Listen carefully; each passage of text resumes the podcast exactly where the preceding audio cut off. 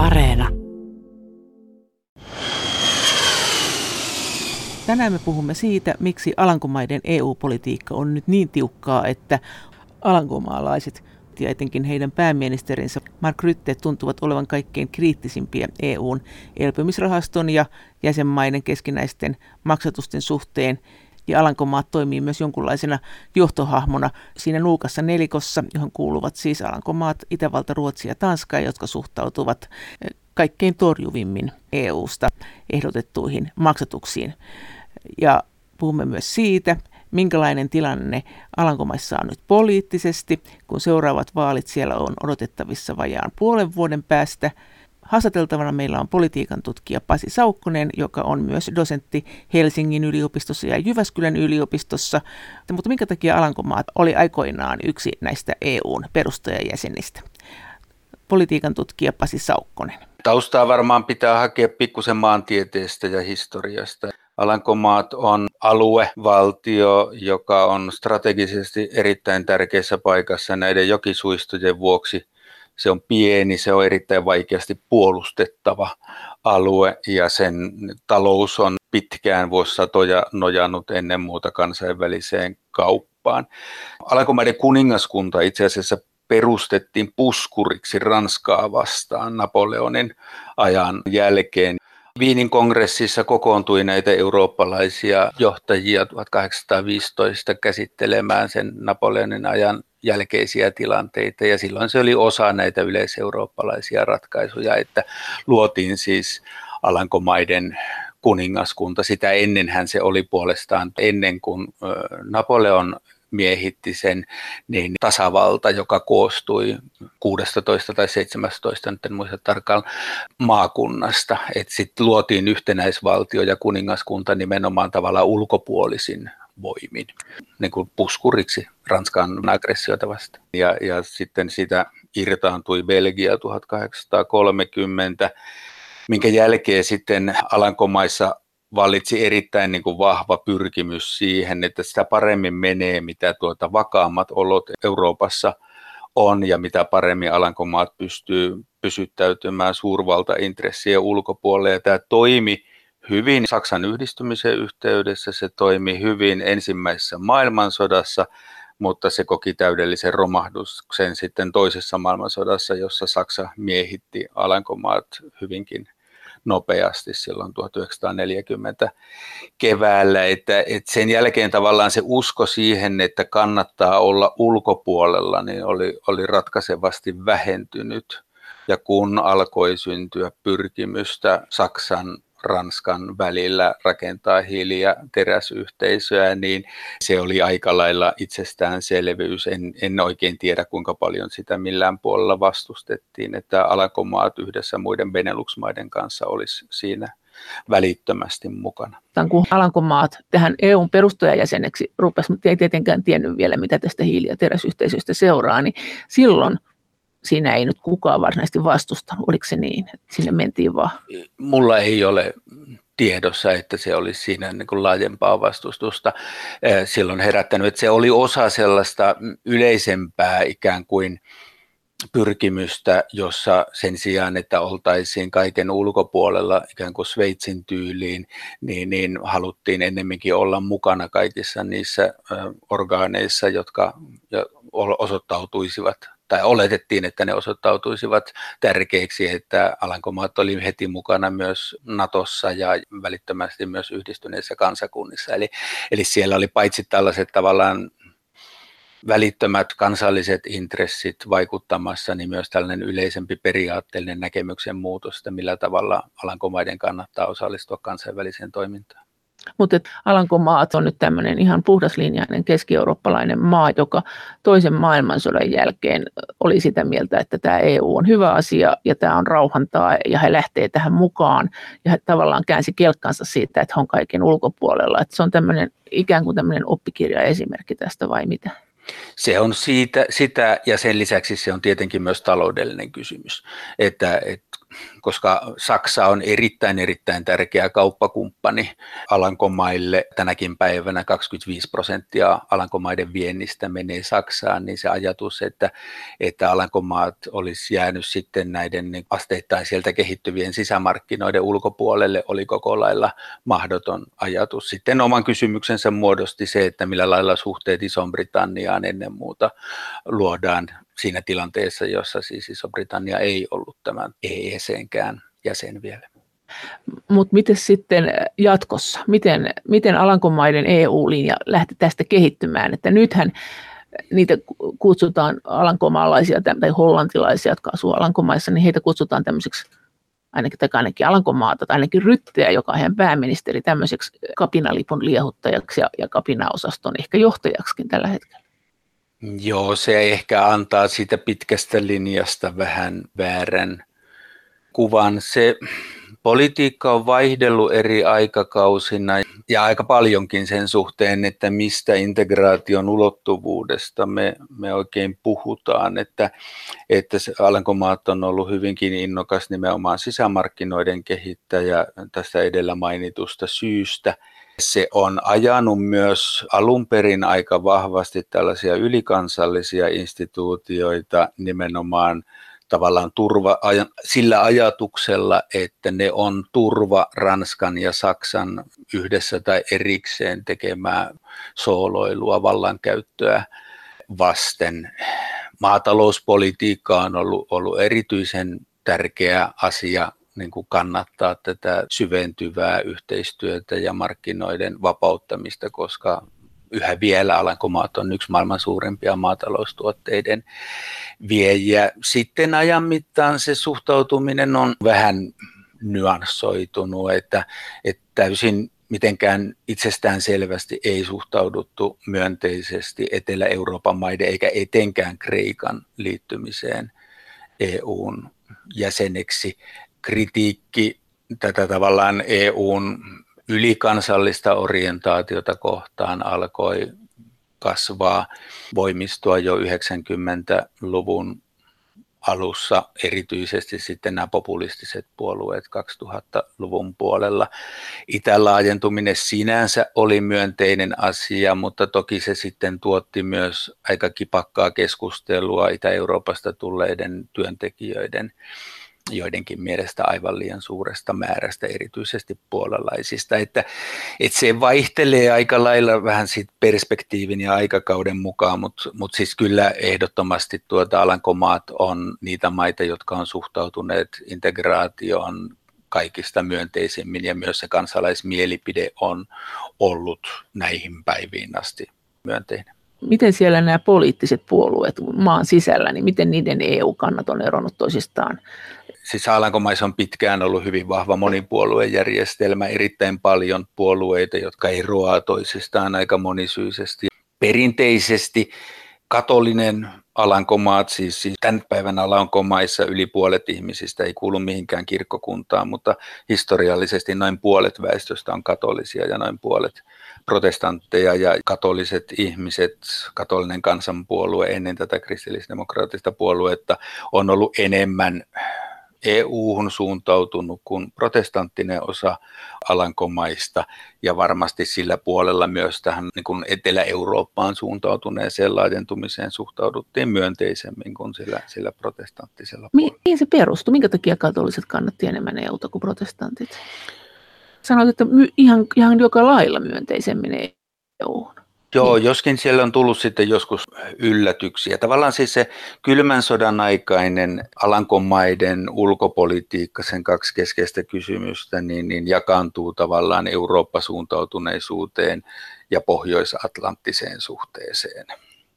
Että toisille oli tärkeämpää rakentaa tätä eurooppalaista yhteistyötä ja, ja hakea sitä niin kuin identifikaatiopohjaa nimenomaan sieltä, ja toisille puolestaan rakentaa tätä, korostaa tätä yhteistyötä Yhdysvaltoihin ja Iso-Britanniaan ja ylläpitää tavallaan näitä suhteita ja katsoa, että eurooppalainen kehitys ei, ei niitä vaaranna. Ja tietenkin osittain sillä tavalla ymmärrettävistä syistä, että Etelä-Eurooppa suurelta osin on, on katolinen ja siihen alusta lähtien niin kuin kriittisesti tai, tai vähemmän kriittisesti tähän niin kuin eurooppalaisen talon rakentamiseen on sisältynyt niin kuin tiettyjä tavallaan katolisia elementtejä tällaisena niin kuin laajana organisatorisena struktuurina, niin se on ollut siellä helpommin tunnistettavissa, kun taas protestanttisella puolella tämä tavallaan vapaus sekä, sekä poliittinen että uskonnollinen vapaus ja, ja itsenäisyys on ollut huomattavasti tärkeämpiä asioita. Siis mikä siinä katolisuudessa sä sanot, että mit, mitkä rakenteet siellä on ollut sellaisia, että, että alankomaalaisia katolisia nämä ovat viehättäneet, että mikä, mikä siinä on ollut sellainen asia? Siis viehätys, en, en tiedä onko se oikea sana, mutta tavallaan se on ollut sillä lailla tunnistettava, että kun ajattelee katolista kirkkoa, niin se on myös valtion rajoja ylittävä tällainen yli- tai, tai poikkikansallinen rakenne. Ja ennen uskon puhdistusta, niin, niin, niin se oli se, se yhteinen, yhtenäinen katolinen Eurooppa, josta sitten niin kuin protestanttiset liikkeet, joiden varaan usein sitten rakentui uusia uuden tyyppisiä itsenäisiä valtioita, niin rakentui, niin se on tavallaan kauempana tällainen historiallis, kulttuurishistoriallinen, poliittishistoriallinen ajattelutapa tästä, tästä tuota valtioiden rajat välisestä yhteistyöstä ja sitten puolestaan oman itsenäisyyden, oman vapauden korostamisesta. Että nämä näkyy siellä vieläkin jonkin verran, joskin niin kuin tähän päivään tultaessa nämä äänenpainot on, on, on laimentuneet aika lailla. Katoliset sai täydet kansalaisoikeudet Alankomaissa vasta silloin Napoleonin myötä, että he oli siellä tasavallassa, he oli niin kuin toisen luokan kansalaisia ja tällä on varmasti niin kuin ollut oma, oma vaikutuksensa myös siihen, että miten suhtaudutaan yleisemmin Eurooppaan ja, ja, ja uskontoon ja millä tavalla Alankomaiden valtio.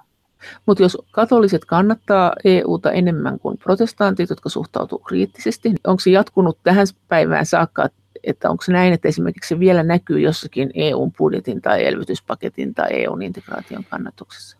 Sitä on vähän vaikea, vaikea sanoa, että kuinka paljon se näkyy, koska ei ole ihan, ainakaan mulla ei ole tiedossa sen tyyppistä kyselytietoa, jolla voisi näin sanoa, että, että siis tämän päivän politiikassa niin tämä tavallaan poliittinen kenttä on hajautunut erittäin voimakkaasti vuosituhannen vaihteessa.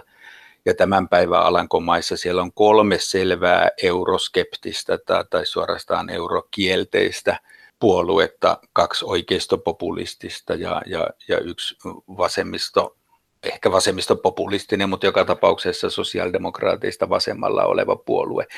Nämä muut puolueet on siellä välissä ja niiden väliset erot on, on kyllä enemmän ehkä nyansseja kuin mitään suuria periaatteellisia eroja. Ja kristillisdemokraatit muodostui 40 vuotta sitten niin kuin sekä katolisten että protestanttien yhteiseksi puolueeksi. Että, että vähän vaikea mun on ainakin sanoa, että millä tavalla tämä niin kuin yksityiskohtaisemmalla tasolla näkyy tämän päivän politiikassa, mutta se historia on tämän tyyppinen.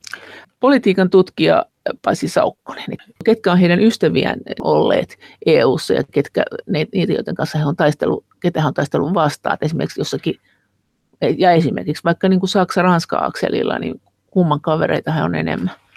Mä sanoisin, että he pyrkii olemaan kavereita kaikkien kanssa ja pyrkii välttämään sitä, että muutkaan niin harrastaa ristiriitoja että, tai, tai muiden välille syntyy ristiriitoja. Että, että siis se, se on niin tällainen Alankomaiden pitkän linjan ulkopoliittinen perusperiaate on se, että, että mitä vakaammat olot, sitä parempi. Et lähtökohtaisesti he ei ole siellä ollut mikään niin kuin riidahaastaja eikä ole, ole hakenut tavallaan sillä tavalla jännitteitä. Sen suhteen on oltu koko ajan epäluuloisia, että jos Ranska ja Saksa löytää toisensa liian läheisesti, niin sitten juuri tällainen niin suuret, jyreä, pienet ajattelutapa on, on siellä helposti noussut.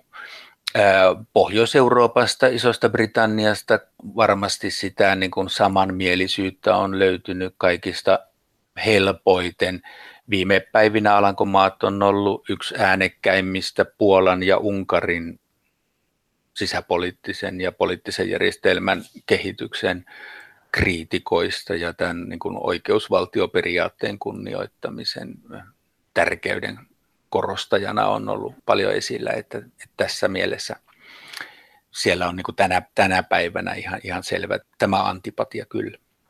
Miten tämä sitten tämä veroparatiisi-asia? Hollantihan on kuitenkin näitä, yksi näitä EUn suuria veroparatiiseja, näin sanotaan. Miten he itse siihen suhtautuu? Miten se vaikuttaa heidän suhtautumisensa EU-hun ja EUn suhtautumiseen heihin? Tämä on asia, josta minun on vaikea sanoa mitään.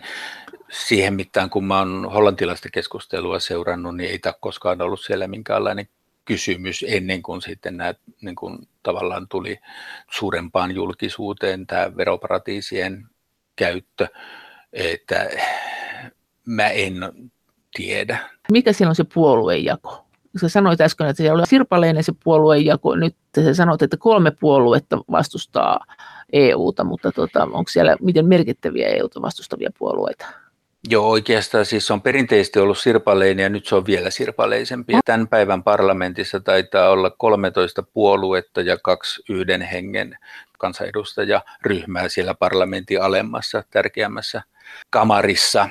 Ja kaiken lisäksi siis se, mitä on tapahtunut erityisesti viimeisen 20 vuoden aikana on, että on tullut uusia puolueita lisää, mutta myös monet tavallaan keskustasta – kauempana olevat radikaalimmat puolueet on monet lisänneet kannatustaan merkittävästi, siis nämä oikeistopopulistiset puolueet, aluksi Pim Fortuynin oma, oma puolue, sitten Wildersin vapauspuolue, Thierry Baudet, demokratiafoorumi on ollut, ollut ajoittain hyvinkin menestyksekkäitä. Sosialistinen puolue on, on myös ajoittain onnistunut saamaan huomattavan laajan kannatuksen. Viime vaaleissa vihreät pärjäsi selvästi paremmin kuin aikaisemmin. Siellä on pitkään ollut jo, jo parlamentissa eläinten suojelupuolue sekä yli 50-vuotiaiden puolue ja, ja niin, niin edelleen, kun taas kristillisdemokraatit ja työväenpuolue on kärsinyt ajoittain valtavia tappioita ja kaikki ne on paljon heikompia kuin mitä ne oli vielä 90-luvulla. Entäs tämä emu ja euro? Mitä he on ollut tästä viime aikoina mieltä näistä, näistä tilanteista? Tässähän on kuitenkin esimerkiksi tämä iso riitahan tuli tästä elvytyspaketista. Siihen, siihen tosin oli kyllä mukana muutkin EU-maat mm. kuin pelkät euromaat. Ja silloin Alankomaat, samaten kuin sen budjetin suhteen, on ollut tiukkana, ja erikoisesti heidän pääministeri Rytte. Joo, kyllä. Siis euron suhteen jälleen niin kuin, siellä on selvästi kriittiset puolueet, jotka on nämä kolme mutta että kaikki muut nähdäkseni niin katsoo, että, että rahaliitto ja, ja, ja eurossa mukana oleminen on sellaisia asioita, jotka enemmän hyödyttää ja selvästikin enemmän hyödyttää vahvasti viennistä riippuvaista Alankomaita.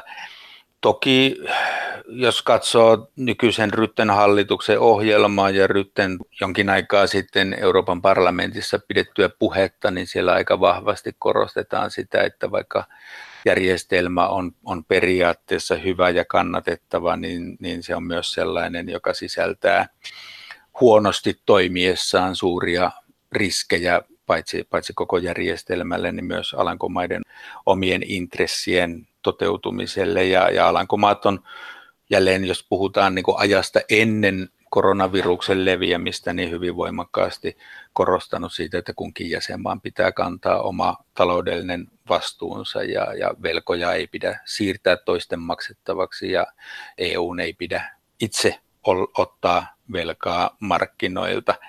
Ja että jos ryhdytään tällaisiin vakausmekanismin mukaisiin pelastusoperaatioihin, niin niihin pitää sisältyä hyvin selvästi lupaus tai velvoite siitä, että ongelmiin joutunut maa myös kehittää omaa hallintoaan ja, ja, ja taloudenpitoaan vastaavasti. Että, että tämä oli hyvin, hyvin selkeä ja, ja mun nähdäkseni tuota, näiden niin kuin relevanttien puolueiden vahvasti jakama miten sitten ylipäänsä sanottiin siinä vaiheessa, kun Rytti oli tosi tiukkana tässä budjettivaiheessa ja elvytyspakettivaiheessa, niin sanottiin, että hän on jo niin tiukka, että jo niin hollantilaisetkin olivat sitä mieltä, että nyt mennään jo liian tiukaksi.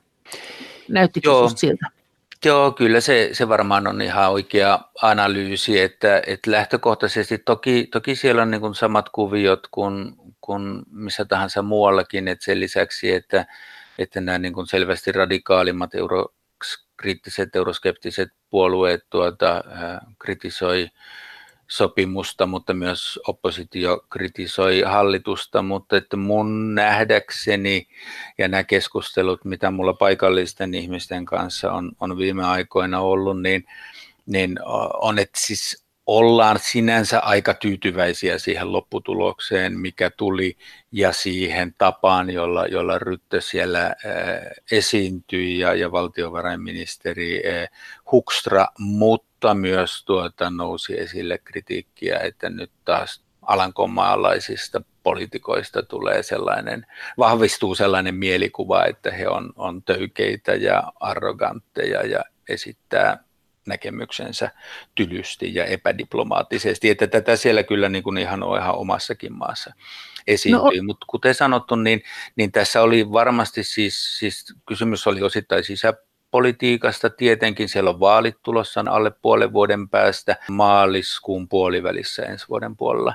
Vaalikampanjat ei varsinaisesti vielä selvästikään alkaneet, mutta tuota, Rytte esimerkiksi ennen viime vaaleja, niin vahvisti aika voimakkaasti tällaista kansallismielistä, kansallisen edun ajamisen, kansallisen kulttuurin politiikkaa ja retoriikkaa ja sillä tavalla pyrki patoamaan tämän, tämän Wildersin puolueen ja, ja demokratiafoorumin tuloa. Ja se voi olla, että siinä oli osa niin kuin tämän tyyppistä valmistautumista, että nyt ei saa antaa Wildersille liian paljon tavallaan välinei, aseita, mutta että toisaalta sitten siis se yksi osa on nimenomaan tätä Brexitin jälkeistä, että, että nähdäkseni Alankomaissa on ihan selvästi ajateltu, että jonkun maan pitää asettua johtamaan sitä tavallaan samanmielisten pohjoiseurooppalaisten tiukan budjettikurin maiden rintamaa ja otti tavallaan siinä mielessä sen roolin, jota ehkä kukaan muu näistä maista ei ollut siinä mielessä halukas ottamaan.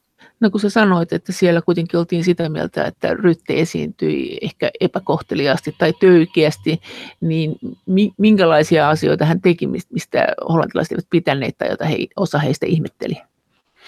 Se oli joitain näitä tuota, niin kuin retorisia käänteitä, jotkut ilmaisut, joilla, joilla kohdeltiin tavallaan etelä-eurooppalaista niin kuin kansantalouden hoitoa ja, ja, ja taloudenpitoa yli, ylipäätään. Ja sitten tietenkin tämä niin kuin aika, aika pitkälle viety. Se oli eräänlaista uhkapeliä tietenkin, että kyllä niin kuin Hollannissakin oli tällainen kirjoitus jossain, jossa niin kuin omassakin maassa arvioitiin, että, että Rytte niin kuin vie tämän pelin niin pitkälle, että tässä niin kuin Euroopan tulevaisuus saattaa olla vaarassa. Rytten puolue on oikeistoliberaalinen VVD, eli Vapauden ja demokratian kansanpuolue, joka siis europarlamentissa kuuluu Renew European, eli siis sama ryhmään kuin mm, meillä keskustalaiset ja RKP-läiset. Mutta miltä tämän puolueen kannatus vaikuttaa Alankomaissa? Politiikan tutkija Pasi Saukkonen. Hänellä puolueellaan on aika hyvä asema siinä mielessä, että jo jonkin aikaa VVD-puolue on ollut selvästi suurin, mutta se oikeastaan kertoo aika paljon siitä, että kuinka huonosti kaikilla muilla puolueilla menee. Että siellä niin kuin kaikkien muiden puolueiden kannatus on, on tuota, hyvinkin matalalla. Siellä 10 prosentin hujakoilla vähän päälle, vähän, vähän alle, että hänen oman puolueensa kannatus on vaihdellut siellä 20-25 prosentin paikkeilla, joka on varmasti ihan, ihan niin kuin kohtalainen mutta että, että se ei ole kuitenkaan, sehän on hyvin, hyvin vahvasti riippuvainen siitä, että pitää olla jonkinlainen koalitio, jolla hallitaan. Ja, ja tämä hallitus, joka, joka nyt on, joka siis koostuu myös vasemmistoliberaaleista, kristillisdemokraatista ja tästä maltillisemmasta kalvinistisesta puolueesta, niin sillä oli aloittaessaankin vain yhden paikan enemmistö, ja kun sieltä lähti tuota yksi edustaja pois, niin heillä ei ole tällä hetkellä enemmistöä. alemmassa kamarissa eikä myöskään viime maakuntavaalien jälkeen ylemmässä kamarissa. Eli, eli hallitus ei ole millään muotoa kovin vahvalla pohjalla. Mutta entä Alankomaiden Gert Wilders ja hänen vapauspuolueensa? Vapauspuoluehan on EU-vastainen ja islamvastainen. Mikä on tilanne nyt, kun odotetaan ensi maaliskuun puolivälin vaaleja? Politiikan tutkija Pasi Saukkonen. Wildersin puolueen kannatus näyttäisi olevan viimeisimpien mittausten mukaan tuota siellä ehkä jossain 15 prosentin paikkeilla ja kun oikeastaan juuri kukaan ei halua heidän kanssaan tehdä hallitusyhteistyötä, ehkä demokratiafoorumi sen, sen tuota välirikon jälkeen, mikä tapahtui tuota Ryttön ensimmäisen hallituksen aikana. Joka johtui mistä? Siis se oli sellainen yhdistelmä, jossa, jossa Wildersin puolue tuki hallitusta oppositiosta käsin sillä tavalla, että se ei ollut, siis sillä ei ollut ministereitä, mutta se oli aika vahvasti mukana hallituksessa ja, ja tuota, osallistui hallitusneuvotteluihin ja sai sinne aika vahvasti omaa leimaansa, mutta sitten erään syksyn budjettineuvotteluissa sitten Wilders irtautui kesken kaiken jo sovituista asioista ja tämä koettiin sitten hyvin vahvana luottamuksen menettämisen osoituksena. Tämä nousi esille esimerkiksi tuota viime hallitusneuvotteluiden aikaa, jossa jossain kohtaa, sehän kesti kaikki ne yli 200 päivää, niin, niin jossain kohtaa haettiin mahdollisuutta, että Wildersin puolue olisi mukana hallituksessa, niin, niin nämä muut nyt hallituksessa olevat puolueet katsoivat, että tämä luottamus sen menettäminen on ollut niin, niin vakava asia, että tähän ei ole, ei ole valmiutta. Eli siis se on loppujen lopuksi huomattavan epätodennäköistä, että näin kävisi. Mutta Mikä... se on tällä hetkellä toiseksi suosituin puolue kyllä. Se Gert Wildersin puolue. Ja kyllä. se ajaa minkälaisia asioita? Siitä on usein vähän vaikea sanoa, että mitä se ajaa. Että esimerkiksi ennen viime parlamenttivaaleja heidän vaaliohjelmansa oli vain muutama ranskalainen viiva, josta suurimmaksi osaksi käsitteli islamin uskoa ja, ja sen, sen kritiikkiä, mutta että siellä oli niin kuin yksi lause, joka yksi kantaan sanoi, että, että Alankomaiden tulee lähteä pois Euroopan unionista. Eli tämä on tietyssä mielessä yksiselitteinen kanta heiltä onko se, onko se lähes sitä ennen eurosta, että onko se, onko se niin kuin, kuinka eurovastaisia ja emuvastaisia ja sitten elvytyspakettivastaisia. Ja... Wildersin puolue teetti eh, muutamia vuosia sitten oman selvityksen siitä, että onko eurosta eh, hyötyä vai haittaa Alankomaille ja, ja se on hieman kiista-alainen joiltain niin kuin perustuksiltaan se, se arviointi, mutta että sen lopputulos oli tietyssä mielessä odotettu, että sieltä tuli, että euroon kuuluminen maksaa Alankomaille enemmän kuin mitä se siitä saa. Eli he on olleet sitä vastaan hyvinkin voimakkaasti. Samoin Thierry Baudin demokratiafoorumi on euro vastainen. He, se on se, sellainen puolue, joka vahvasti pyrkisi ajamaan kansanäänestyksiä ja heidän niin kuin ohjelmallinen kohtansa on, että sekä, sekä tuota euro, alueeseen kuulumisesta että Euroopan unionin kuulumisesta pitäisi järjestää kansanäänestys. Ja sikäli kun ymmärsin, niin seuraaviin vaaleihin voi olla, että sosialistinen puolue lähtee myös sellaisella agendalla, että eurosta pitäisi erota. He vastustivat euroon liittymistä ihan aikaisemmassakin vaiheessa. Nyt me puhutaan kuitenkin puolueista, jotka on kuitenkin kohtalaisen pieniä ja aika lailla siellä marginaalissa. Ja, ja tämän päivän parlamentissa on 13 puoluetta. Että, että nämä, tällä muualla nähdäkseni kuitenkin siis se yhteisymmärrys, yksimielisyys siitä, että, että euroalueeseen kuulumisesta on enemmän hyötyä kuin haittaa, on, on vahvasti jaettu. Mutta jos ei siellä niin kuin ihmeellisiä muutoksia tapahdu, niin kyllähän se tarkoittaa sitä, että tämän hetken Alankomaat on aika kriittinen ja tiukka. Joo, on ja, ja tuota, eh, va, varmasti se on nyt kriittisempi kuin mitä se on todennäköisesti koskaan Euroopan integraation historiassa ollut.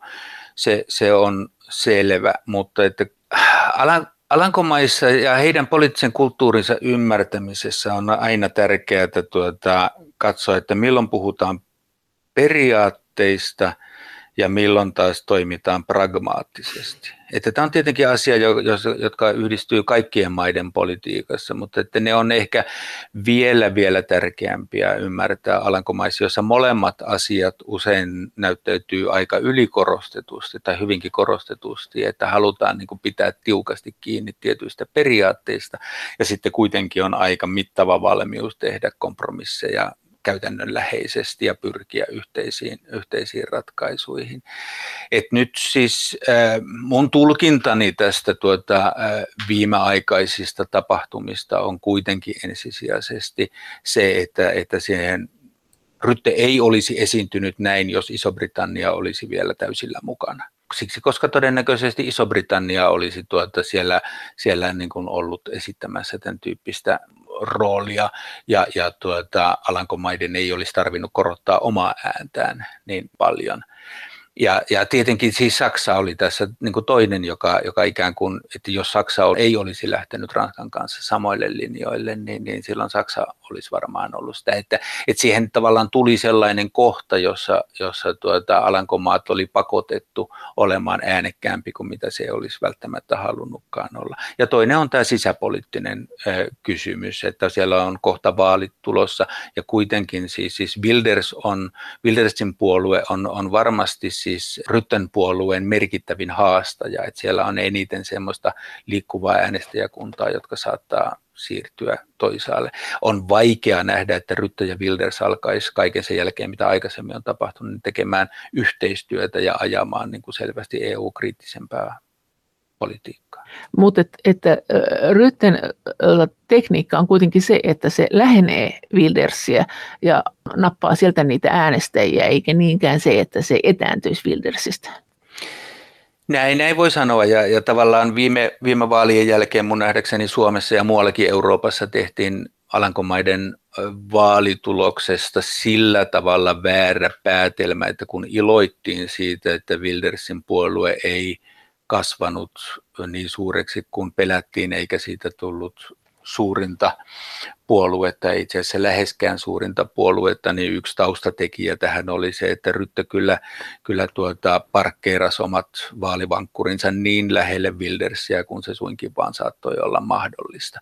Että, että se ei tarkoittanut millään muotoa se vaalitulos, että tällainen kansallismielinen tai tietyssä mielessä jopa populistinen kampanjointi olisi siinä hävinnyt, vaan, vaan tuota, Rytte käytti sitä aika häikäilemättömästi hyväksi. Ja hänen politiikkansa sitten on ollut, ollut niin kuin merkittävästi maltillisempaa.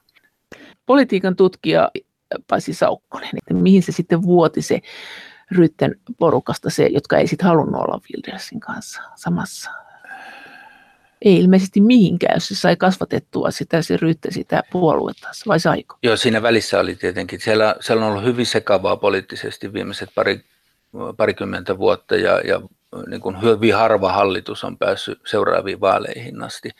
Mutta että jos tämä kuitenkin tämä VVD, tämä, Rytten, tämä puolue, tämä pääministeri Rytten puolue ja Wildersin puolue, joka on tämmöinen turvapaikanhakija vastainen, voiko näin sanoa? Siis Wildersin puolue ennen muuta islam vastainen. Että, niin. että se, on, se on se niin kuin päällimmäinen piirre eh, Euroopan maahanmuutto kriittisten tai kielteisten puolueiden joukossa. Ja, ja Wilders on ehdottomasti populisti. Mutta hävisikö hän sitten ne vaalit, nämä edelliset vaalit?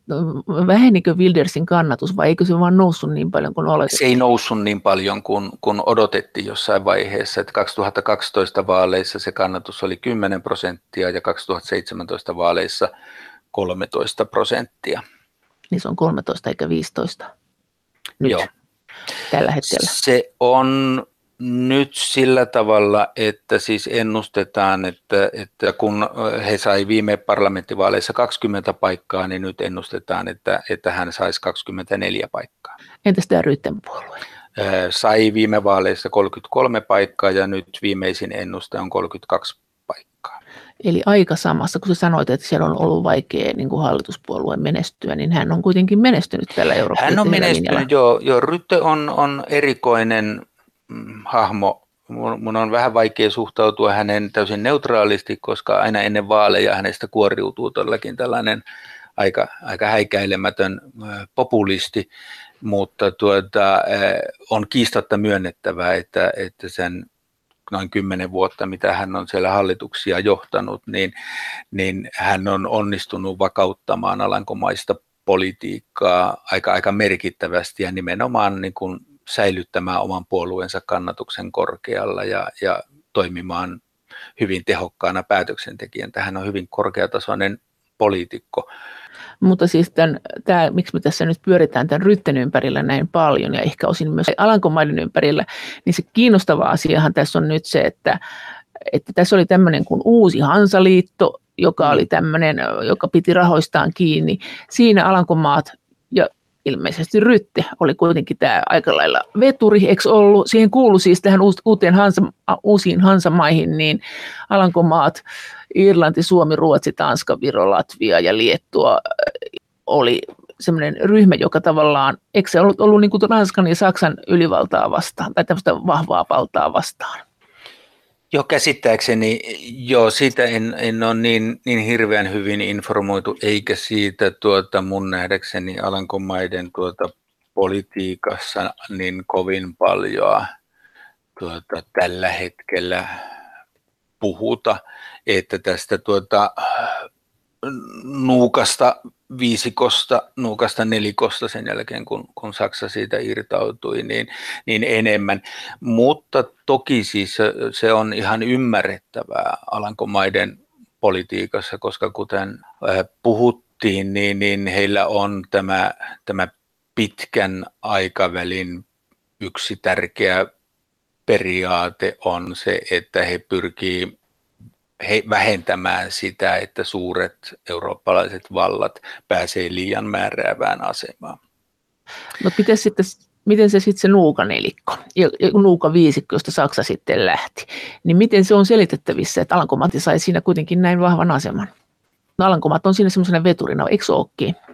Se on ottanut sellaisen roolin, en mä tiedä oliko se millään lailla itsestään selvää, että näin siinä, siinä kävisi, onko jotain keskusteluja käyty näiden maiden kesken, siis, siis Tanska, Itävalta, Ruotsi, Alankomaat, että, että se rooli kuuluisi tavallaan tällainen puhemiehen rooli sinne, mutta tuota, yhtäältä siis tausta on, on tosiaan niin Brexitissä siinä, että, että ylipäätään Iso-Britanniasta ei, tuu, ei, ei ole enää Euroopan unionin jäsen ja tällä on tiettyjä budjettivaikutuksia ja, ja, ja on näitä maita, jotka katsovat, että, että budjetti, budjetin kokoa täytyy tässä yhteydessä tarkastella kriittisesti ja että sitä niin kuin painolastia ei saa maksu, maksamisen painolastia ei saa tulla liian, liian paljon näille, näille maille.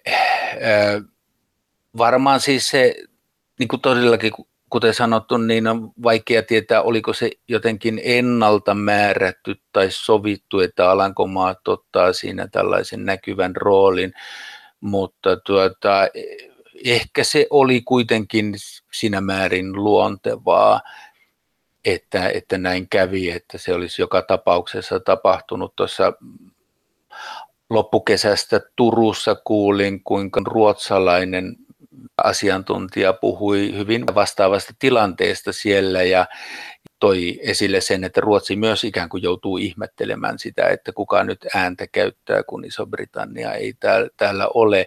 Ja hän toi esille sen, että, Ruotsin vähemmistöhallitus traditio tavallaan tekee Ruotsista vähän vaikeamman maan niin tuoda kovin vahvasti omaa ääntä esille, koska he, koska he tarvitsevat ikään kuin koko ajan sitä, sitä opposition tukea mm. omiin, omiin kysymyksiin. Se, mm. et, sillä, sillä lailla mä en, en oikein osaa nähdä sitä, että tässä olisi jotain tavallaan ää, Alankomaiden vahvaa omaa pyrkimystä olla isompi kuin mitä onkaan. Se on tämän 200 vuoden, ellei pidemmänkin aikavälin heidän ulkopoliittisen linjauksensa vastasta. Että he on, he on pyrkineet nimenomaan ajamaan Alankomaiden etua olemalla kovin vahvasti näyttämättä sitä, että he haluaa ajaa Alankomaiden etua. Et ehkä tässä, niin kuin, tässä tilanteessa näin, näin kävi, mutta tämä ei ole millään muotoa tavanmukaista, enkä ehkä tekisi tästä kauhean pitkälle meneviä pitkän aikavälin johtopäätöksiäkään. No miten sitten he suhtautu siihen, kun Saksa, jo, jo, jota oli kuitenkin pidetty tämmöisenä tarkan euron maana, niin yhtäkkiä muutti linjaansa? Kyllähän se shokki varmasti oli. En tiedä kuinka, kuinka niin kuin hyvin sitä pystyttiin ennakoimaan, että sellaista ilmapiiriä siellä, siellä Merkelin hallinnossa alkaisi ilmetä, että, että tässä tehdään aika radikaali suunnanmuutos suhtautumisessa EUn yhteiseen velanottoon ja muihin, muihin näihin tuota, koronapaketin mukana tulemiin järjestelmiin. Tämä siis kyllä varmaan monet tulivat yllätetyksi ja nekin, nekin jotka eivät tulleet yllätetyiksi, niin, niin olivat tästä harmissaan. Tapahtunut oli tapahtunut, niin näin oli käynyt. Miten tämä ylipäänsä tämä Saksan ja Ranskan ystävyys? Sanoit, että tämä tavallaan tämä Hansa ja nuukanelikko ja kaikki, niin se on sitä sen takiakin, että kun, kun britit ei ole enää tuomassa toisenlaisia näkökulmia, niin puhutaanko siellä mediassa kuinka paljon tästä asiasta, että, että Saksa ja Ranska, ne, ne on nyt löytänyt toisensa, että muiden pitää olla tarkkana, mitä no, siellä sovitaan. Ja median läpi on, on siis tosiaan vaikea tällä hetkellä päästä. Mä olen ollut Alankomaissa edellisen kerran vähän yli vuosi sitten kesällä ja sitten tuota koronakriisin puhjettua sielläkin mediat puhuvat lähinnä koronaviruksesta ja sen, sen, sen seurauksista. Että tällä hetkellä keskustelut on aika lailla jäissä. Niin kun ihan tätä ohjelmaa varten olin yhteydessä joihinkin sikäläisiin kollegoihin ja, ja kyllä he jakoi täysin tämän saman näkemyksen, että, että niin kuin laajaa yhteiskunnallista keskustelua ei tällä hetkellä käydä oikeastaan yhtään mistään. Siis ei edes siitä elvytyspaketista? Siitä käytiin joo kyllä, mutta tuota, ei, se, ei se mitenkään kauhean iso asia siellä ollut. Ja kuten sanottu, niin, niin siellä on ne kolme puolueita, jotka on niin kuin lähtökohdiltaan niin kuin selvästi kriittisempiä, mutta muiden välillä on, on enemmän nyanssieroja kuin, niin kuin suuria periaatteellisia eroja. Ja, ja Rytten toimintaan käsittääkseni tuota, oltiin yleisesti ottaen varsin tyytyväisiä, vaikka näissä tyylikysymyksissä hän ei välttämättä kaikkia pisteitä sitten saanutkaan mutta miten yhtenäinen maa Alankomaat on? Politiikan tutkija Pasi Saukkonen. Et siis Alankomaat on, on ristiriitojen maa, vaikka se on niin pieni, niin siellä on paljon ristiriitaisuuksia. Että, että siis siellä on yhtäältä varsin 60-luvun jälkipuolelta tämä niin kuin tietty vapa, vapaamielisen Alankomaiden äh, imago, johon liittyy sitten huumeita ja prostituutioita ja aborttia ja eutanasiaa ja tämän tyyppisiä asioita. Ja sitten toisaalta on tämä, tämä niin kuin loppujen lopuksi varsin arvokonservatiivisesti ajatteleva Alankomaat, joka, jossa niin kuin on sitten vielä oma, oma äärilaitansa siellä. Onko se kaupunki ja maaseutu vai miten se menee sitten se raja? Se menee osittain niin, mutta kyllä se menee, siis yksi hyvin jyrkkä raja menee tavallaan Amsterdamin ja sen lähiympäristön ja muun Alankomaiden välillä. Että siis Amsterdamin perusteella ei pidä tehdä päätelmiä Alankomaista yleisesti. Ja sitten tämä kalvinistinen raamattuvyöhyke, niin sanotusti se ulottuu sieltä ähm, Seelannista, sieltä maan lounaiskolkasta, maan keskiosien läpi tuonne pohjoiseen. Jos sä ylipäänsä ajattelet Alankomaita ja EUta, niin mitä sä ajattelet?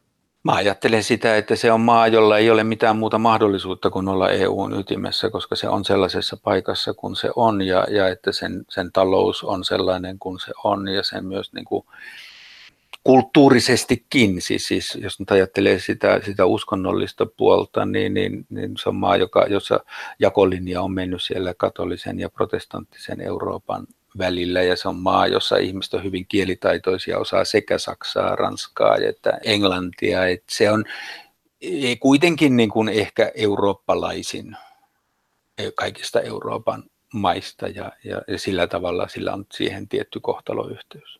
Siis onko se susta eurooppalaisin? Jos Alankomaita ajattelee, että onko se siis eurooppalaisimpia kuin vaikka Belgia, jos, jos sentään on Bryssel?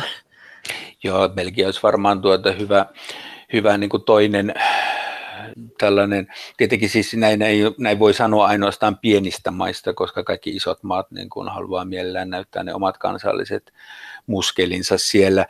Belgia ehkä siis, joo siinä mielessä ehkä vielä enemmän, että koko Belgian olemassaolo tällaisena niin kuin yhteisönä on, on jossain määrin kyseenalainen. Alankomaatkin on ollut hyvin jakautunut, mutta ei sitä niin kuin laajemmassa mitassa sitä alankomaalaisuutta sinänsä ole kiistetty missään vaiheessa.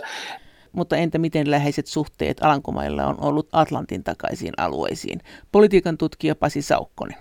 Tätä mä en pysty historiallisesti paikantaan tarkasti, mutta jossain kohtaa toisen maailmansodan jälkeen tämä transatlanttinen suuttautuminen ulkopoliittisesti oli kuitenkin niinkin vahva, että joku niin kuin väärä leuka esitti, että tuota, Alankomaiden itä- ja etelärajoille pitäisi kaivaa kanava, että niin kuin se, se on niin voimakkaasti niin kuin ei-mannermainen maa, että se Oikeasti? Antaisi, joo, kyllä. Se on jatkuvaa tätä tiettyä tiettyä tasapainottelua ollut, siis koko kylmän sodan ajan. Sen jälkeen tilanne on ollut vähän toisen, toisenlainen, että me kuulutaan Eurooppaan ja me kuulutaan tähän transatlanttiseen yhteisöön, mutta että, että kumpi niistä on ikään kuin päällimmäisenä, niin tämä on ollut sellainen keskusteluaihe. Mikä sen teki sitten, että että he kuuluu mielestään näin, tai he identifioituu, tai heidän identiteettinsä on tämmöinen transatlanttinen, onko se vaan kuin he on tämmöinen merenkulkija kanssa?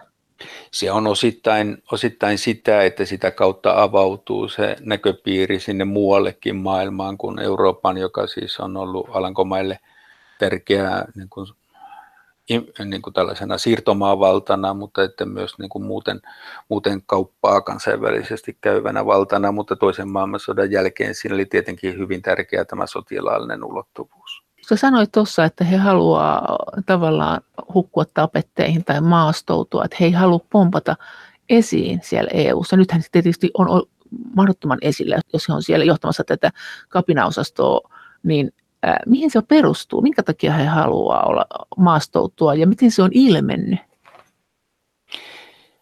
Se on tavallaan juuri tämän, tämän historian seurausta sillä tavalla, että se on maa ensin Preussin, sitten Saksan, Ison-Britannian ja, ja Ranskan välissä. Belgiahan siis, ne, ne provinssit oli osa Alankomaita 1815-1830, että et, niin kuin tämä geopoliittinen asema on ollut sellainen, että on ollut epäilemättä järkevää olla tekemättä itsestään niin, niin hirveän suurta numeroa. Osittain se on ollut myös tätä taloudellista ajattelua, että jos on tarkoituksessa on myydä mahdollisimman paljon tavaraa mahdollisimman tehokkaasti kaikkialle tänne ympärille, niin ei silloin myöskään kannata aivan hirveästi isotella millään muulla kuin niillä tavaroilla.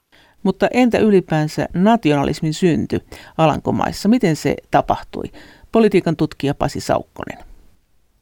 Tässä yhteydessä on hyvä huomioida se merkittävä tapahtuma, joka oli tämä 2005 kansanäänestys Euroopan unionin perustuslaillisen sopimuksen hyväksy, tai siis siihen liittyvän niin kuin se, se perust, perustuslaillinen sopimus, niin se oli iso sellainen niin kuin hetki, että siis kuten mielipidemittausten mukaan siis, siis ylivoimainen enemmistö alankomaalaisista suhtautuu myönteisesti EU-hun. Siis tuoreen eurobarometri sanoi, että 85 prosenttia ihmisistä pitää EUta hyvänä asiana.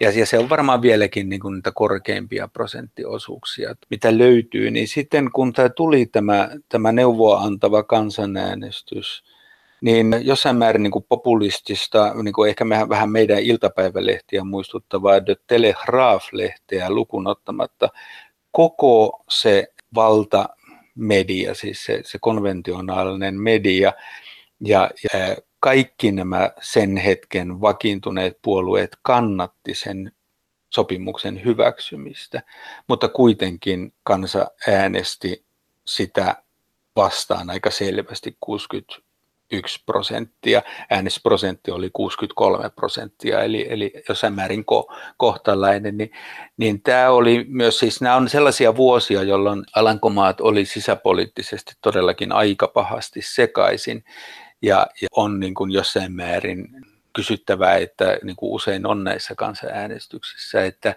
äänestetäänkö siinä siitä, mistä äänestetään vai äänestetäänkö tavallaan hallitusta ja sitä tuota sen hetken muuta politiikkaa vastaan. Mutta että kuitenkin se oli merkittävä, että tavallaan siis se, se, se herätteli alankomaalaista yhteiskuntaa aika isosti, että siis tämä establishmentti ajaa näin voimakkaasti tätä yhtä asiaa ja sitten kuitenkin selvä enemmistö niistä, jotka kävi äänestämässä, niin äänesti sitä vastaan. Että se, se oli varmaan jonkinlainen miettimisen paikka sitten. Sittenhän Alankomaat niin kuin hylkäsi myös tämän, tämän niin kuin EUn ja, ja Ukrainan välisen assosiaatiosopimuksen, vai millä nimellä se kulkee, mutta siinä äänestysprosentti oli jo selvästi alempi. Entäs se perussopimus, niin mikä siinä oli? Kai sitä sitten kysyttiin ihmisiltä, että minkä takia he äänesti sitä vastaan. Sanoit äsken, että politiikka oli siinä vaiheessa hyvin kuohuvaa ja sirpaleista hankalaa hahmottaa, mutta että oli kai heille joku ajatus siitä? Se tausta tavallaan on ehkä ymmärrettävä. Tämä on yksi asia, josta tässä ei olla keskusteltu, mutta joka on, on mielenkiintoinen asia, on alankomaalainen nationalismi. Se, se mm. liittyy siihen, mitä, mitä puhuttiin siitä, että he ei ole koskaan oikein halunneet tehdä numeroa itsestään. Mutta että myös alankomaalainen nationalismi on, on sellainen asia, jota ei oikeastaan pitkiin aikoihin, vuosisatoihin kovinkaan paljon ollut. Ja se johtuu osittain ensiksi siellä, siellä 1500-1600-luvulla siitä, että se oli nämä varsin itsenäisten maakuntien provinssi, se johtuu osittain siitä, että se jakaantui katolisiin ja protestantteihin, protestantit vielä hirveän moniin erilaisiin protestantteihin, ja sitten osittain eh, siihen, että siellä on ollut nämä niin kuin kaupungit, jotka on niin kuin ollut aika omavaraisia ja itseriittoisia, että he ei ole mielellään antaneet toisilleen mitenkään kovin erityistä roolia. Ja, ja silloin 1800-luvun lopulla, kun yhteiskunta modernisoituu, niin se modernisoituu myös hyvin erikoisella tavalla niin, että tosiaan nämä katoliset ja protestantit ja liberaalit ja sosialistit niin kuin, ää, sai ikään kuin oman elämänpiirinsä kaikki ja, ja, ja se on ehkä helppo liioitella, mutta että kuitenkin se järjestelmä oli, rakentui niin, että katolisten ei tarvitse olla tekemisissä protestanttien kanssa ja, ja, ja ei uskonnollisten, ei tarvitse olla tekemisissä uskonnollisten kanssa ja niin, niin edespäin. Samaan aikaan, kun oikeastaan kaikkialla muualla Euroopassa syntyy tällaisia vahvoja kansallisia liikkeitä ja ideologioita ja perustettiin kansallismuseoita ja kansallisteattereita ja kaikkea tällaista. Miten tällaista ei oikein tehty silloin Alankomaissa. Eli siellä ei ollut oikeastaan tämmöistä nationalismia ennen kuin noin vuonna 2000.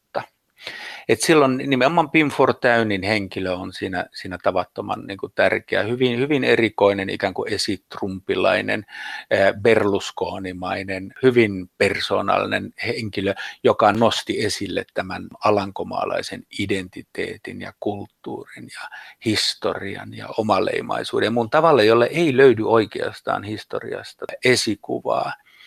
Ja siinä tilanteessa tämä EU-kansanäänestys, kun tuli, niin tämä tuli vahvasti tulkittua siten, että nyt ollaan luomassa jotain tällaista eurooppalaista supervaltiota, jossa nämä jäsenvaltiot menettää oman niin kuin suvereniteettinsä ja identiteettinsä ja kulttuurinsa. Se oli näin kun nyt tämän ajan perspektiivistä sitä katsoo ja niin kuin tarkemmin perehtymättä sen hetken poliittiseen keskusteluun, niin mä, mä arvioisin, että se oli niin kuin nimenomaan ylikansallisen suuntauksen vastustus vahvan kansallismielisyyden olosuhteissa. Mutta Pim Fortuyn ura katkesi kuitenkin traagisesti. Politiikan tutkija Pasi Saukkonen. Pim Fortuyn murhattiin vähän ennen toukokuun 2002 vaaleja. Hänet murhas alankomaalainen eläinten suojeluympäristö aktivisti ja hän oli sitä ennen saanut perustetuksi tällaisen oman puolueen Pim Fortuynin lista, Leist Pim Fortuyn. Joka pääsi seuraavaan hallitukseenkin, siihen Balkenenden ensimmäiseen hallitukseen. Ja niin kuin usein käy, kun tällainen puolue polkastaan nopeasti, niin se poliitikkojoukko on tuota, suhteellisen heterogeeninen ja, ja tuota, koko lailla kokematon. Ja, ja tosiaankin se on miltei surkuhupaisa se Balkenenden ensimmäisen niin kuin hallituksen taival. Sitä ei kestänyt kovin pitkään. Näin sanoi politiikan tutkija Pasi Saukkonen, joka on myös dosentti Helsingin yliopistossa ja Jyväskylän yliopistossa. Kiitos teille kaikista viesteistä ja kommenteista ja lisää viestejä ja kommentteja voi lähettää sähköpostitse osoitteeseen maija.elonheimo.yle.fi ja sen lisäksi me voimme keskustella näistä teemoista yhdessä Twitterissä aihetunnisteella Brysselin kone.